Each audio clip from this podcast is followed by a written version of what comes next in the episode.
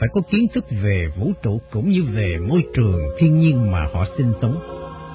Chỉ khi nào biết quan sát vũ trụ bao la hùng vĩ, con người mới thấy họ nhỏ bé như con sâu cải kiến. Chỉ khi nào biết quan sát đại dương sâu thẳm, con người mới thấy họ chỉ là những bèo bọt nổi trôi. Chỉ khi nào biết quan sát sa mạc mênh mông, con người mới thấy họ chỉ là những cát bụi bé bỏng. Nhờ biết quan sát mà con người biết ý thức được sự tương quan giữa vũ trụ và con người, rồi biết được những định luật cao cả điều hành mọi vật. Từ đó, họ biết khiêm tốn hơn và không còn đòi làm những chuyện vá trời lấp biển nữa. Theo ta, người nào biết được vũ trụ sẽ hiểu được mình, và kẻ nào hiểu được mình sẽ biết được vũ trụ. Tại sao như thế? Vì vũ trụ là môi trường hoạt động của mọi sinh vật, từ côn trùng đến thảo mộc, từ cầm thú đến con người và biết bao sinh vật mà kiến thức của chúng ta chưa biết đến. Vũ trụ không phải là một cái gì trống rỗng mà mọi sự xảy ra một cách ngẫu nhiên. Trong vũ trụ, có một sự sắp đặt khéo léo mà ở đó tất cả đều phản ảnh một sự thật rằng có một định luật cao cả chi phối mọi sự. Do đó một người hiểu biết cần phải có kiến thức về vũ trụ. Nhưng đó là kiến thức chuyên môn của các nhà chiêm tinh và dễ gì mà họ chịu truyền dạy cho người khác. Hoàng đế khẽ vỗ tay, một ông già từ trong góc phòng bước ra. Hoàng đế chỉ vào tôi, nói, này quan thiên giám, ta muốn ông đặc biệt chỉ dạy thêm cho Shin Yuhi Hy kiến thức về khoa chiêm tinh. Ông hãy chỉ dẫn cho y tất cả những gì mà ông đã truyền dạy cho ta. Ông lão vội vã cúi đầu. Xin tuân lệnh Pharaoh, lúc nào y sĩ muốn học thì hãy đến đây, tôi sẵn sàng hướng dẫn. Hoàng đế Amenophis chỉ tay lên bầu trời. Này xin Diêu Hy, chiêm tinh là một khoa học về vũ trụ mà người Ai Cập chúng ta đã bỏ ra rất nhiều công trình để nghiên cứu. Theo khoa học này, thì có một ảnh hưởng hỗ tương giữa các bầu, tinh tú, trái đất và các sinh vật sống trong đó. Nếu nhìn lên không trung, người sẽ cho rằng đó là một khoảng trống bao la nhưng thật ra có một khí lực bàn bạc bao trùm khắp vũ trụ. Cái khí lực này hết sức tế vi mà chỉ một số rất ít người biết. Nó có khả năng thu nhận, phổ biến và truyền đạt tất cả những ấn tượng của mọi động lực trong thiên nhiên. Cái ảnh hưởng hỗ tương đó là những từ lực, vì tinh tú đều là những khối nam châm có sức thu hút và ảnh hưởng lẫn nhau. Chính trái đất chúng ta đang sống cũng là một khối nam châm rất lớn, có sức thu hút mạnh mẽ. Và dĩ nhiên, cũng bị chi phối bởi những từ lực phát sinh từ mặt trời hay các vì tinh tú khác. Chính vì ảnh hưởng của những từ lực này, mà mọi sự vật trong thiên nhiên luôn luôn biến đổi, lên xuống trồi sụp theo các chu kỳ. Một người nghiên cứu về vũ trụ phải biết rõ định luật về chu kỳ. Đối với đa số mọi người thì chu kỳ chỉ là những sự thay đổi về thời tiết hay mực nước thủy triều lên xuống. Nhưng với người hiểu biết thì nó là những sự sắp đặt huyền bí và màu nhiệm vô cùng. Thật ra mọi sinh vật đều có khả năng kinh nghiệm được sự vận chuyển của luồng từ lực này, vì sự rung động của nó ảnh hưởng lên thể chất của mọi sinh vật. Nó ảnh hưởng như thế nào? Hoàng đế nhìn tôi mỉm cười. Chắc hẳn ngươi đã biết ảnh hưởng lên xuống của thủy triều tùy thuộc vào sự vận chuyển của mặt trăng. Mặt trăng cũng ảnh hưởng đến kinh nguyệt của phụ nữ. Là y sĩ, ngươi biết rõ về những chứng bệnh điên loạn thần kinh chỉ phát động vào những ngày trăng tròn. Nếu sự vận chuyển của mặt trăng có thể gây ra những ảnh hưởng cụ thể như thế thì hẳn không phải là điều vô lý khi cho rằng sự tác động của các bầu tinh tú khác trong không gian cũng có thể gây nên những ảnh hưởng mạnh mẽ đối với sự sống của mọi loài trên trái đất.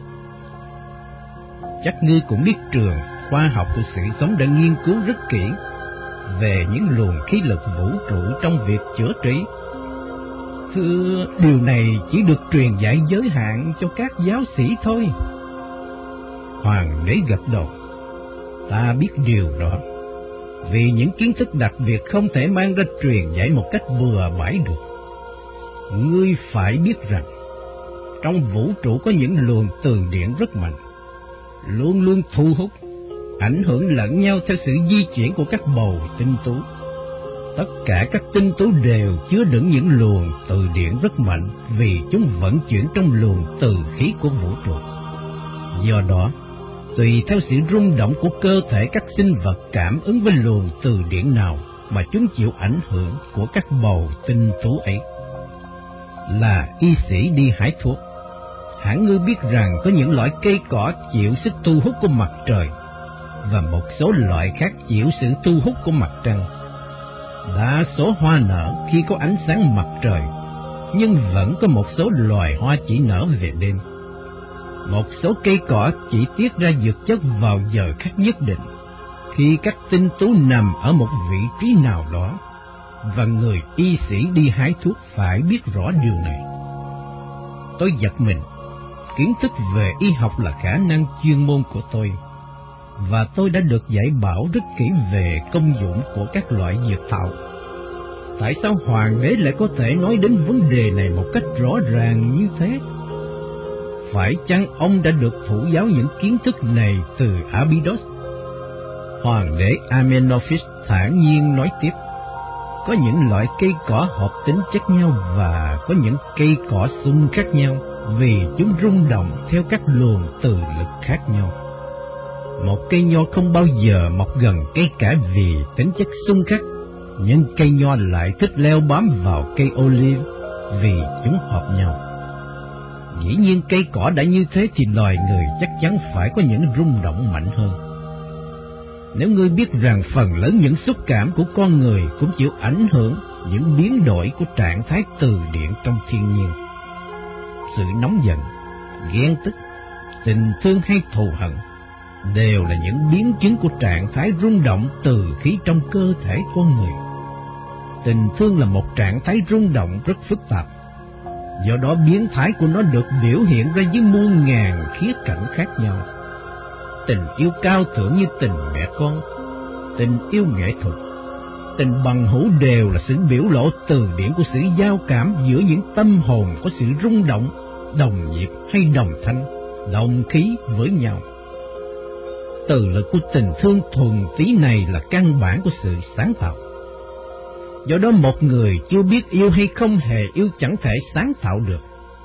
Cũng như thế, một kẻ để cho tâm hồn trở nên khô khen, chai đá, dẫn dưng không còn xúc cảm thì khả năng sáng tạo của y cũng sẽ kiệt quệ, thui chột đi. Hoàng đế Amenophis im lặng một lúc như đắm chìm trong một suy tưởng nào rồi nói tiếp. Cái luồng khí lực từ điển bao gồm toàn thể vũ trụ này chính là một tâm thức thiên liêng thấm nhuần tất cả vạn vật. Nó ẩn tàng trong mọi chất liệu và nhờ những tác động và mãnh lực của nó mà những vật thể thu hút lẫn nhau, dần dần kết hợp lại thành những yếu tố vật chất. Chính nhờ nó mà tất cả mọi sự được kích động, nảy sinh, phát triển và thay đổi một cách màu nhiệm. Đối với những kẻ có mắt mà không nhìn thấy, thì đó là những thay đổi một cách tình cờ ngẫu nhiên. Nhưng với người nào biết quan sát học hỏi thì nó là một kho tàng kiến thức hết sức thâm thúy. Cái luồng khí lực này giữ gìn và lưu trữ tất cả những gì đã có, đang có và sẽ có trong trời đất. Từ những hành vi nhỏ nhặt đến các tư tưởng trừu tượng nhất đều ghi lại trên đó những rung động rõ rệt làm sao người ta có thể biết được điều đó? Đấy là điều mà tổ tiên người Ai Cập chúng ta đã bỏ ra rất nhiều công trình để nghiên cứu. Nó chính là tinh hoa của nền tôn giáo cổ mà ngày nay ít nhiều đã bị mai một. Tuy nhiên từ nhiều năm qua, ta đã nghiên cứu học hỏi với các bậc danh sư, đạo trưởng khắp nơi để khôi phục cái mạch nguồn đã bị bế tắc này. Ngoài ra, ta còn nhờ sự giúp đỡ của những người có khả năng linh thị psychometry nữa. khả năng linh thị là gì? Đó là khả năng đặc biệt của một số người có thể thu nhận những ấn tượng phát sinh từ những đồ vật. Một tập bản thảo, một bức họa, một món trang sức cổ xưa vẫn chứa đựng trong nó những từ lực hay sự rung động của người viết, của họa sĩ hay của người thợ kim hoàn. Chỉ cần cầm lấy vật ấy, người có khả năng linh thị có thể truy nguyên ra nguồn gốc của nó. Này Senjuhi, trong vũ trụ không một chiếc lá rơi, không một làn sóng gợn trên mặt hồ nào lại không được ghi nhận một cách trung thực trong tâm thức vũ trụ. Tôi bàng hoàng, từ trước đến nay, tôi là người rất ham mê học hỏi và luôn luôn đặt câu hỏi với mọi người. Tôi đang được nghe nói về một kho tàng kiến thức vĩ đại. Một dịp may hiếm có để học hỏi thêm nhưng không hiểu sao tôi lại ngần ngại. Tôi lắp bắp như thế phải chăng người có khả năng linh thị có thể biết trước được mọi việc? Không hẳn như thế. Người ta có thể biết tường tận những việc đã xảy ra trong quá khứ, nhưng việc tương lai thì khác. Tại sao? Vì tương lai là những gì đang ở trạng thái phôi thai trong khí lực của trời đất, và tùy theo những yếu tố khác nhau mà biến đổi. Đời sống không phải là những gì có tính cách nhất định mà luôn luôn sống động, biến đổi không ngừng theo những diễn tiến rất phức tạp. Tuy nhiên, dù thay đổi thế nào nó cũng vẫn phải tuân theo những định luật bất biến. Mặc dù con người có thể hành động theo ý muốn, nhưng cách thức mà họ hành động vẫn phải tuân theo những quy tắc của một định luật chung. Như thế là thế nào? Hoàng đế Amenophis ôn tồn giải thích. Này xin Diêu Hy, nếu ta gây một dây đàn thì âm ba rung động của nó sẽ không thể chuyển thành âm ba rung động của một dây đàn khác được. Cũng như thế, bất kỳ một hành động gì cũng đều có những hậu quả tương ứng nhất định nhưng con người hành động như thế nào thì vẫn tùy thuộc vào tự do ý chí của người ấy. Hãy nhìn một cây đàn, nó có vô số dây và tùy theo dây nào ta gãy, thì sẽ có những âm thanh tiết tấu tương ứng. Người nghệ sĩ nhờ biết rõ các quy luật về âm nhạc này mà sáng tạo ra các bản nhạc du dương, trầm bổng tùy theo cảm hứng riêng. Cảm hứng là tự do ý chí nhưng sự rung động và phối hợp của âm thanh hoàn toàn tùy thuộc vào các quy luật của âm nhạc. Nếu không nắm vững quy luật về âm nhạc, thì người ta chỉ tạo ra những âm thanh rời rệt, vô hồn, chứ không thể sáng tác ra âm nhạc được. Cũng thế, một người đã hiểu rõ quy luật của vũ trụ không bao giờ hành động trái với thiên nhiên, trái với những nhịp điệu điều hòa của trời đất, mà chỉ làm những việc thuận với lòng trời. Kẻ thiếu hiểu biết nghĩ rằng mình có thể thay đổi tất cả và làm những việc trái với luân thường đạo lý trái với luật thiên nhiên và dĩ nhiên kết quả sẽ không đi đến đâu. Con người chỉ có thể kiểm soát được hành động của mình, chứ không thể kiểm soát được kết quả. Do đó Pharaoh phải là người biết rõ các định luật thiên nhiên này và hành động theo đó. Ta có thể gây chiến với Nubia hay gìn giữ sự giao hảo giữa hai nước, nhưng kết quả ra sao thì không thể biết được. Tuy nhiên, ta hy vọng nhờ sự hiểu biết của ta mà Ai Cập sẽ tiến bộ. Và khi Ai Cập tiến bộ, nó sẽ ảnh hưởng đến những quốc gia chung quanh. Và theo thời gian một nền văn minh tiến bộ thật sự sẽ được phát triển khắp nơi.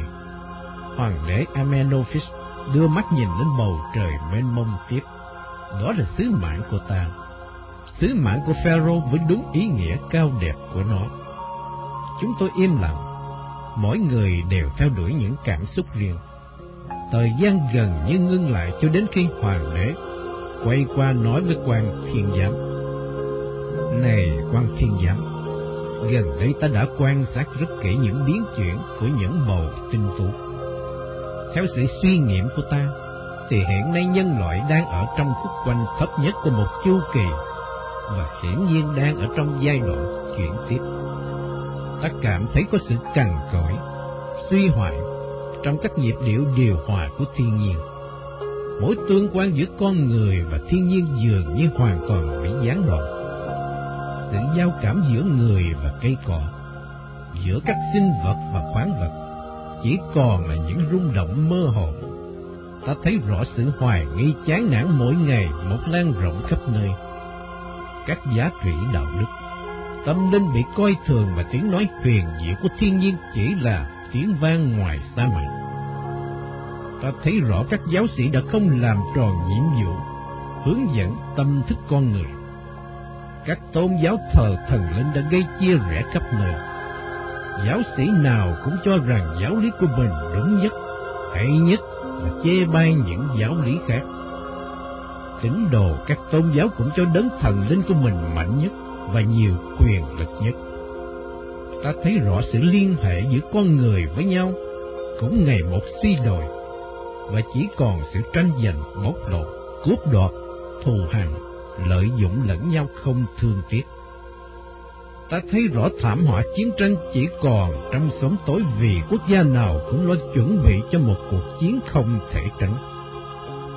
Ta thấy rõ tiềm lực của nhân loại đang bị hoang phí cho những giấc mộng viễn vông, những ảo vọng của những kẻ lãnh đạo nhiều tham vọng nhưng thiếu hiểu biết.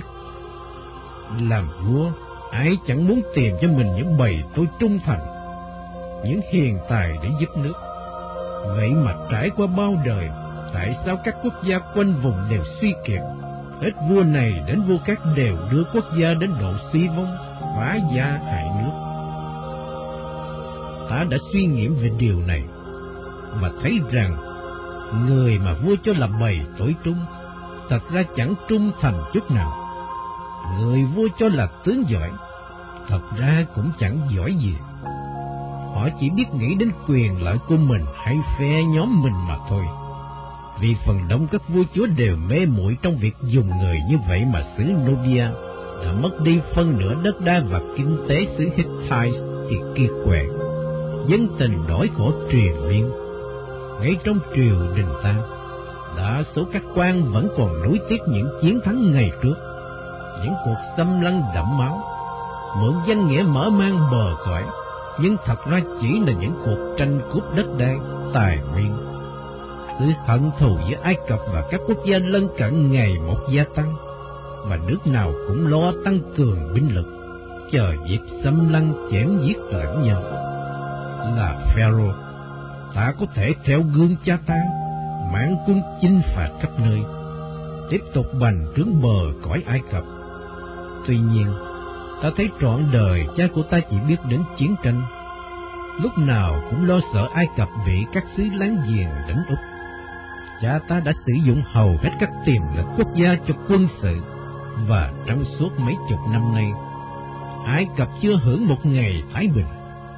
Chẳng gia đình nào lại không có người chết trận, và không vùng đất nào lại không đầy những út khí của những kẻ tử trận ta đã sống một mình trong sa mạc hoang vu. Hàng đêm ta vẫn nghe tiếng than khóc ai oán của các hồn ma. Không, ta không thể tiếp tục đi theo vết chân của cha ta được. Ta không thể để cho Ai Cập tiếp tục lăn theo những vết xe lịch sử.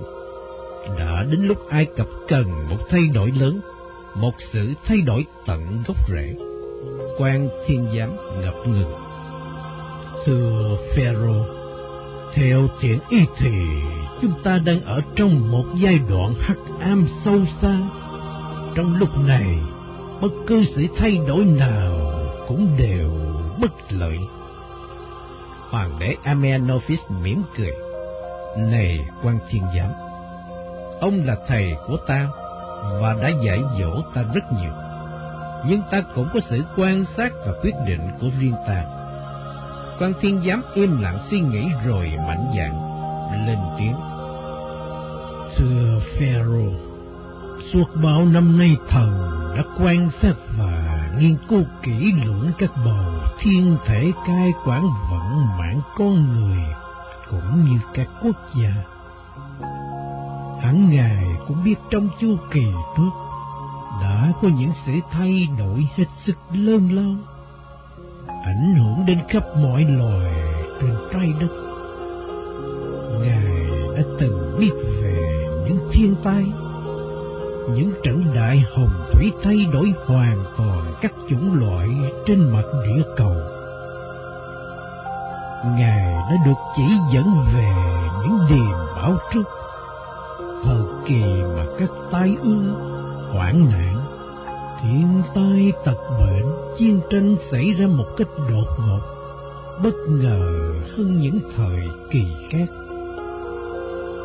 Ngài đã được học hỏi về thời kỳ mà toàn thể nhân loại đều bị ô nhiễm vì chịu ảnh hưởng sâu xa từ thể xác đến tinh thần và trở nên xa đoạn đến cực điểm. Ngài cũng biết rằng có thời kỳ mà sự tranh chấp xảy ra liên miên khắp nơi, các thảm cảnh như chiến tranh, bóc lột, ngược đãi, khủng bố, đàn áp và rồi các bệnh tật, tai ương lan tràn. Và sau cùng là các thiên tai như hạn hán, bão tố, động đất, núi lửa phun rồi toàn thể địa cầu sẽ thay đổi một cách nhanh chóng bất ngờ và phủ phàng hơn mọi sự tưởng tượng. Theo sự quan sát của thần thì hiện nay chúng ta đang ở trong thời buổi hắc ám tương tự. Do đó thần mong Ngài hãy suy nghĩ lại trước khi cho thi hành những đường lối cải cách. Vì không ai biết kết quả xấu tốt như thế nào. Hoàng đế Amenophis thông thả nói, ta hiểu rõ sự liên hệ của các bầu tinh tú cũng như ảnh hưởng của chúng đối với mọi sinh vật. Ta cũng biết quan sát các bầu thiên thể đang di chuyển vào những cung rất sâu. Nhưng ta cũng thấy bầu thiên thể lớn nhất là ngôi Thái Dương đang nằm ở một vị trí đối lập với các bầu thiên thể kia. Do đó, ta không tuyệt vọng như ông. Ta biết nếu không có ảnh hưởng của ngôi Thái Dương, thì tất cả mọi sinh vật trên trái đất này đều chết hết cả rồi. Chúng ta những người đã được truyền dạy về kiến thức bí truyền, những người luôn luôn phóng tầm mắt ra ngoài vũ trụ để tìm hiểu những năng lực bí ẩn ảnh hưởng đến vận mạng con người, hầu đi đến những quyết định hợp thời, hợp cảnh. Này quan thiên giám, chúng ta cũng có đủ khôn ngoan để biết rằng, nếu các bầu tinh tú có thể ảnh hưởng đến con người, thì con người cũng có thể ảnh hưởng đến các bầu tinh tú bằng sự đổi thay qua sức mạnh của ý chí. Chúng ta có thể thắng đọ các nghịch cảnh và chế ngự các khuynh hướng bất hảo. Nếu con người biết phục thiện, biết nhìn nhận các lỗi lầm quá khứ, biết thay đổi đường hướng cho tương lai, thì họ có thể thay đổi vận mạng của mình, của xã hội, của quốc gia, chứ không thụ động, cam chịu mặc cho số phận đưa đẩy đến đâu hay đến đó quan thiên giám thở dài. Theo sự tinh toán của kẻ này thì thời điểm hoàng kim đó chưa đến đâu. Có lẽ phải cần thời gian. Hoàng đế Amenophis lắc đầu. Ta biết sự thay đổi nào cũng cần một thời gian. Nhưng thời gian là điều ta không thể kiểm soát được. Hôm nay ta đang nói chuyện với các ông nhưng ngày mai ta sẽ ra sao là điều ta không thể biết được. Chỉ có một kẻ liều lĩnh với lưỡi dao nhọn, hay một tên nô lệ với liều thuốc độc, là tất cả sẽ đổi khác. Nhưng ta không thể vì quá lo lắng cho mình, mà để cho Ai Cập đi vào tình trạng thoái hóa đó được. Horemheb khẳng khái vỗ mạnh lên ngực, xin hoàng đế cho ngài. Ngày nào kẻ này còn được ở bên ngài thì không một kẻ liều lĩnh nào có thể đụng chạm đến Ngài được. Tự nhiên tôi cũng cảm thấy một bầu nhiệt huyết ở đâu dâng lên. Xin Hoàng để hãy yên chí. Ngày nào tên y sĩ này còn ở bên Ngài, thì không một liều độc dược nào có thể qua mắt kẻ này được. Hoàng đế Amenophis có vẻ hài lòng, ông mỉm cười, hay lắm. Nếu các quan trong triều đều một lòng như các ngươi, thì làm gì mà kế hoạch cải tổ và phục hưng Ai Cập của ta chẳng thành công.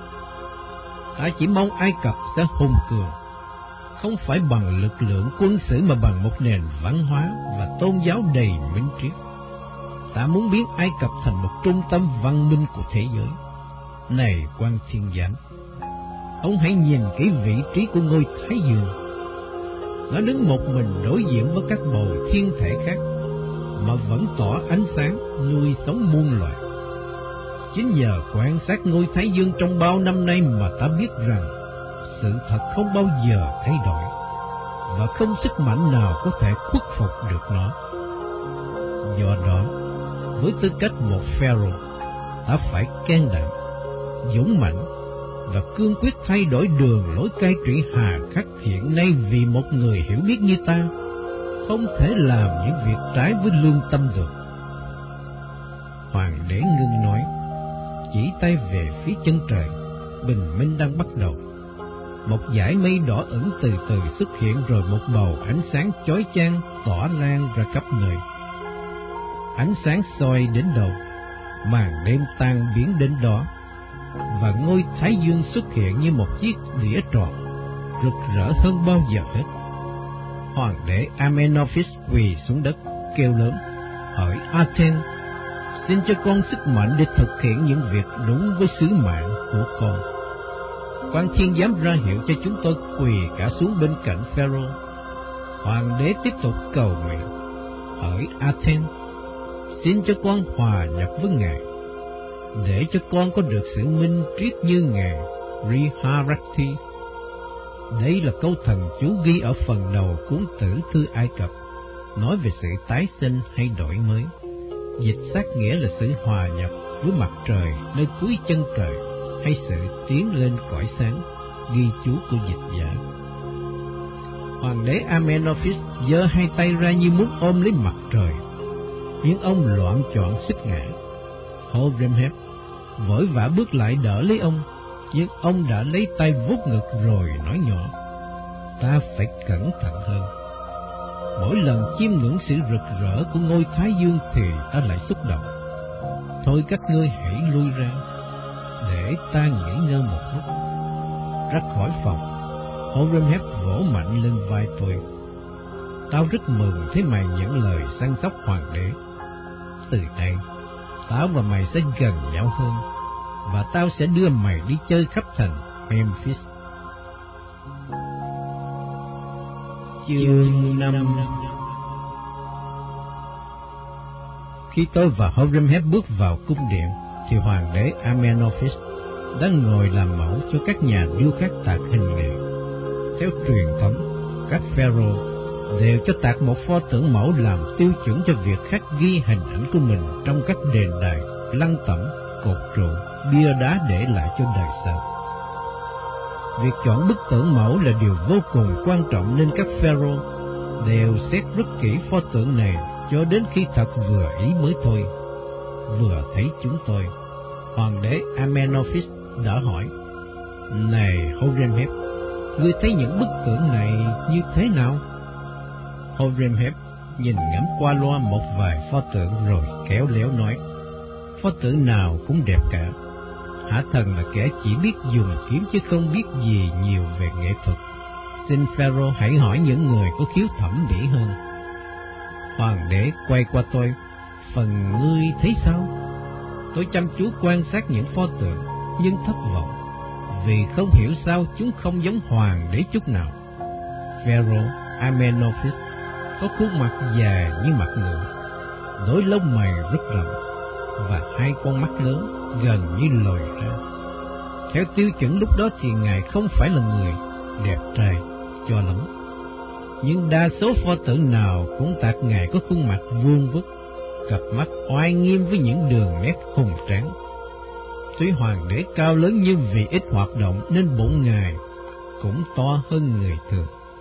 Thế mà các nhà điêu khắc lại tạc nghề có một thân thể cân đối, khỏe mạnh, ngực nở bụng thon, Tôi định lên tiếng phê bình thì bỗng Horemheb đằng hắn một tiếng lớn khiến tôi giật mình ấp úng. Nửa muốn nói nữa lại ngại ngùng. Hoàng đế mỉm cười. Ta đang trách các nhà điêu khắc vũng về vì các pho tượng này không giống ta chút nào. Ta muốn họ tạc lại cho đúng với sự thật. Này xin yêu hiền, cứ đừng ngại ngùng gì, cứ thẳng thắn nói đi. Hả thần đồng ý với nhận xét của Pharaoh. Nghe thế, Horemheb liền phất tay ra hiệu cho các nhà điêu khắc. Các ông đã nghe rõ lệnh của Pharaoh chưa? Các nhà điêu khắc nhìn nhau ngơ ngác. Theo truyền thống Ai Cập, Pharaoh vừa là một người, vừa là thần, làm trung gian giữa các sức mạnh huyền bí và các kiến thức siêu việt. Một người như thế phải có hình dáng oai nghiêm, hùng tráng khác thường, chứ tạc hình một kẻ mặt dài, mắt lồi, bụng phệ thì có khác gì chế giễu hoàng đế. Tội phạm thượng như thế có thể bị quăng vào hầm sư tử đói ngày. Không những thế, đấy là bức tượng mẫu làm chuẩn cho mọi công trình kiến trúc, nghệ thuật và tài liệu lịch sử sau này. Không lẽ trong các lăng tẩm, bia đá, thạch trụ lại tạc hình một người xấu trai như thế sao? Hình như đón được ý các nhà điêu khắc, hoàng đế Amenophis mỉm cười khuyên. Các ông hãy làm việc cho đúng với sự thật, đừng thay đổi hay thêm thắt gì. Nghệ thuật chân chính là việc nói lên sự thật, vì chỉ có sự thật mới tồn tại muôn đời. Các ông đừng vẽ vời những đường nét không đúng với sự thật. Các nhà điêu khắc vội vã bắt tay vào việc. Hoàng đế Amenophis thông thả ngồi xuống ghế làm mẫu. Một gã nô lệ đưa vào một đoàn hát giúp vui. Horemheb ra dấu cho tôi ngồi xuống nghe, nhưng tôi không phải là người biết thưởng thức âm nhạc, nên chỉ ngồi nghe lấy lệ. Truyền thống âm nhạc Ai Cập gắn liền với tôn giáo. Đa số các nhạc sĩ đều được giáo dục cẩn thận trong các đền thờ, vì âm nhạc chính là những nghi thức tôn giáo. Cũng vì thế, đối tượng của âm nhạc luôn luôn bị giới hạn và tập trung vào việc ca tụng thần linh hoặc công lao của Pharaoh mà thôi. Nghe một lúc, hoàng đế Amenophis nhăn mặt, ta chán những loại âm nhạc như thế này rồi. Horemheb, hãy ra ngoài thành tìm cho ta một đoàn hát rong vào kỳ. Đoàn hát rong là những nghệ sĩ lang thang sống rầy để may đó và không chịu sự quản thúc của các giáo sĩ trong đền thờ. Không những người hát rong có một loại nhạc khác thường, mà còn sử dụng các nhạc khí khác hẳn với các nhạc khí truyền thống. Vì không chịu tuân theo các khuôn mẫu tôn giáo, nên đối tượng âm nhạc của họ rất tự do, phóng khoáng. Và vì thế các nhóm hát rong đều bị giới giáo sĩ lên án gắt gao. Có nhiều lúc họ bị ngược đãi, tù đầy, và loại nhạc của họ bị cấm đoán nhưng họ vẫn lén lút hoạt động vì nhạc của họ thích hợp với lòng dân hơn các loại nhạc truyền thống tôn giáo. Một lúc sau, Horemheb dẫn vào một đoàn hát rong phục sức rất lạ lùng. Họ ngơ ngác nhìn Pharaoh với một vẻ e dè sợ sệt, vì không biết vị hoàng đế này muốn gì. Đoàn hát gồm một ông già sử dụng nhạc khí, hai thanh niên chuyên nhào lộn biểu diễn, và ba cô gái vừa múa vừa hát, vừa kể chuyện cổ tích dân gian được lệnh. Họ bắt đầu trổ tài nhưng có vẻ còn e ngại, nên họ tự giới hạn việc trình diễn trong các bản nhạc truyền thống mà thôi.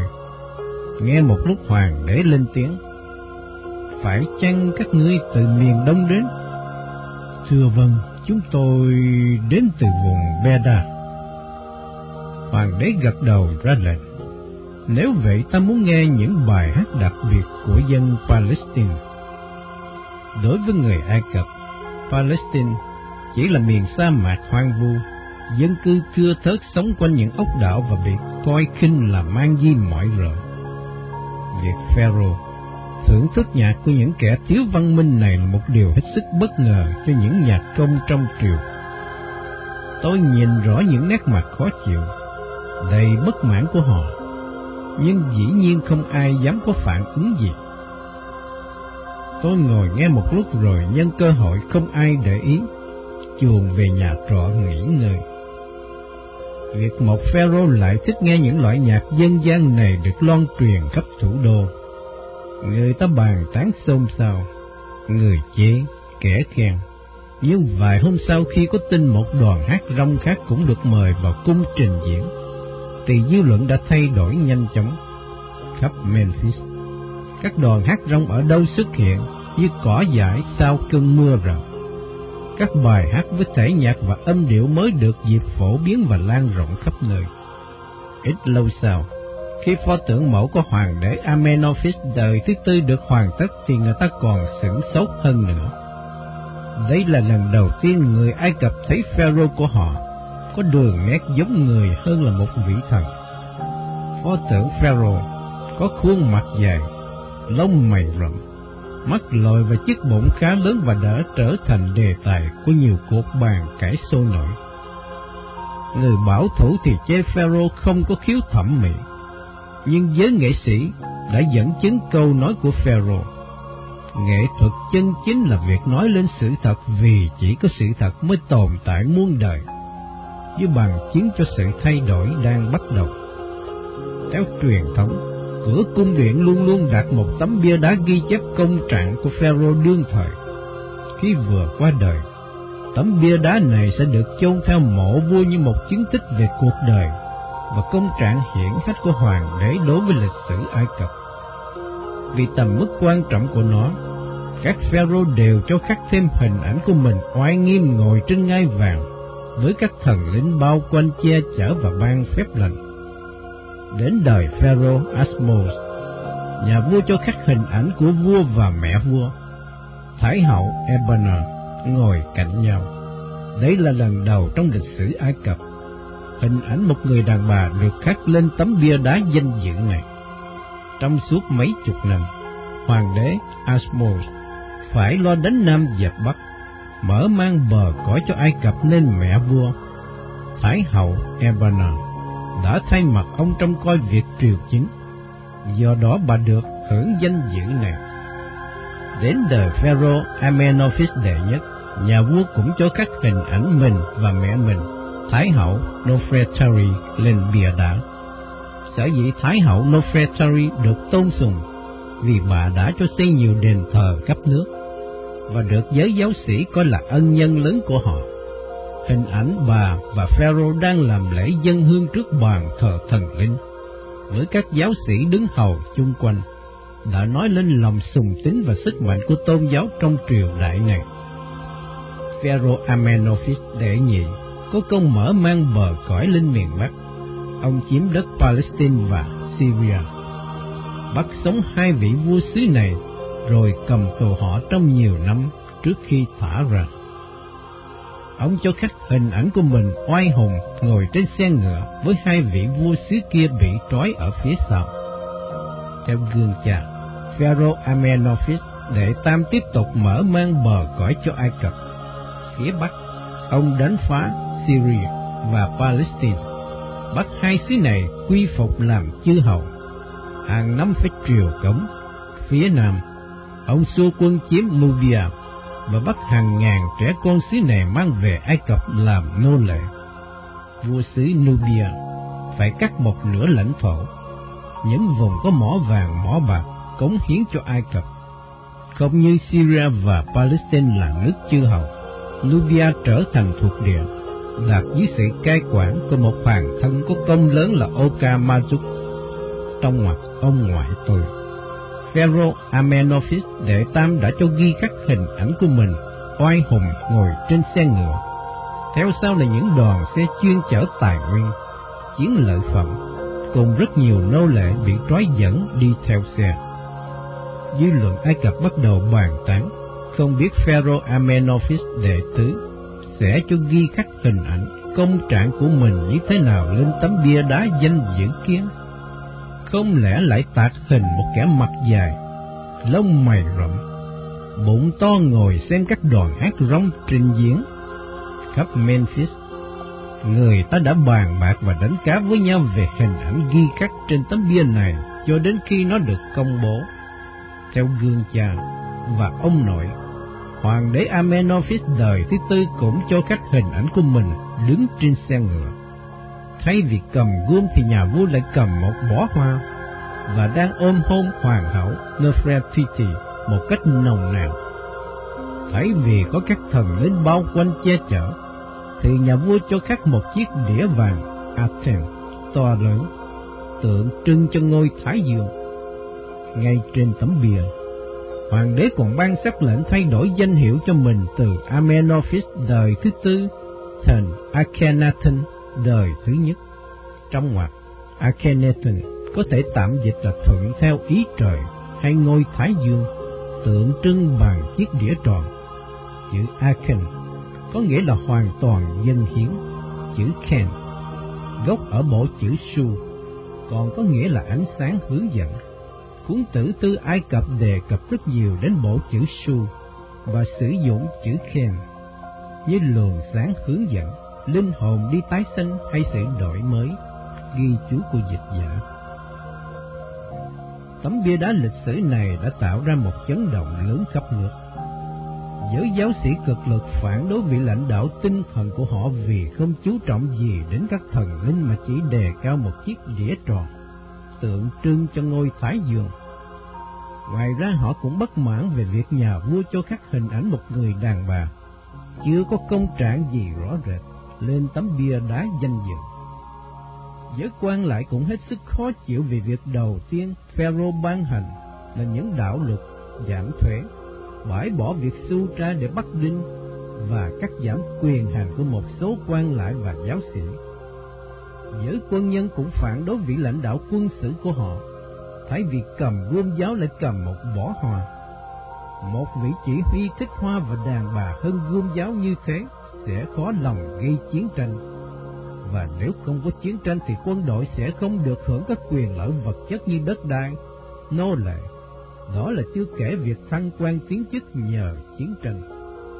Tuy nhiên, với người dân Ai Cập thì việc có một pharaoh khác thường này đã tạo ra nhiều thích thú bất ngờ và mở đầu cho một phong trào cải cách chưa từng có trong lịch sử. Người ta bắt đầu nói đến tình yêu nam nữ trong văn chương và âm nhạc. Người ta đề cập đến thời trang phụ nữ qua hình ảnh hoàng hậu Nefertiti. Khi mối đe dọa của chiến tranh không còn nữa, qua những hòa ước ký kết với các nước láng giềng, thì người dân Ai Cập bắt đầu lo kiến thiết. Các công trình xây cất được khởi công từ Akkor, sát biên giới Nubia đến Beda, biên giới Palestine, khắp nơi. Các thi sĩ được tự do làm thơ, các đoàn hát rong được tự do phổ biến tư tưởng mới lạ và nhiều môn văn học nghệ thuật mới được phát sinh. Người Ai Cập rất thích bích họa, nhưng hầu như từ trước đến nay, mọi tranh ảnh đều có tính cách tôn giáo, miêu tả giai thoại phục sinh của thần Osiris hay việc xét xử của thần Horus. Kể từ lúc hoàng đế Akhenaten lên ngôi, không đề cao thần linh nữa thì những bức tranh miêu tả đời sống bình thường của người dân bắt đầu xuất hiện. Tranh vẽ cảnh dân chúng làm ruộng, cảnh những thuyền đánh cá trên sông Nile, cảnh trẻ con chơi đùa trong những ngày hội vân vân, được vẽ nhan nhản khắp nơi. Các họa sĩ đua nhau sáng tác, các trường phái hội họa ra đời đưa nghệ thuật hội họa Ai Cập lên một địa vị quan trọng chưa từng có. Ngành thủ công nghệ cũng phát triển, các hàng sợi dệt được phổ biến khắp nơi, nên thời trang cũng bắt đầu thay đổi. Mái tóc của phụ nữ được chải chuốt và bới cao lên thay vì để xõa, rồi được tô điểm bằng những màu sắc lạ lùng. Đồ trang sức, mỹ phẩm từ các xứ quanh vùng như Assyria, Ba Tư, Babylon, A Phú Hạng, Ấn Độ được diệt tràn vào thị trường Ai Cập khiến việc buôn bán trao đổi hàng hóa phát triển mãnh liệt những bộ lạc do Thái nghèo đói sống vất vưởng trong vùng Palestine bỗng trở nên những con buôn thiện nghệ, Hắn hái tìm đến những vùng xa xôi mua những thứ hiếm có để bán tại Ai Cập.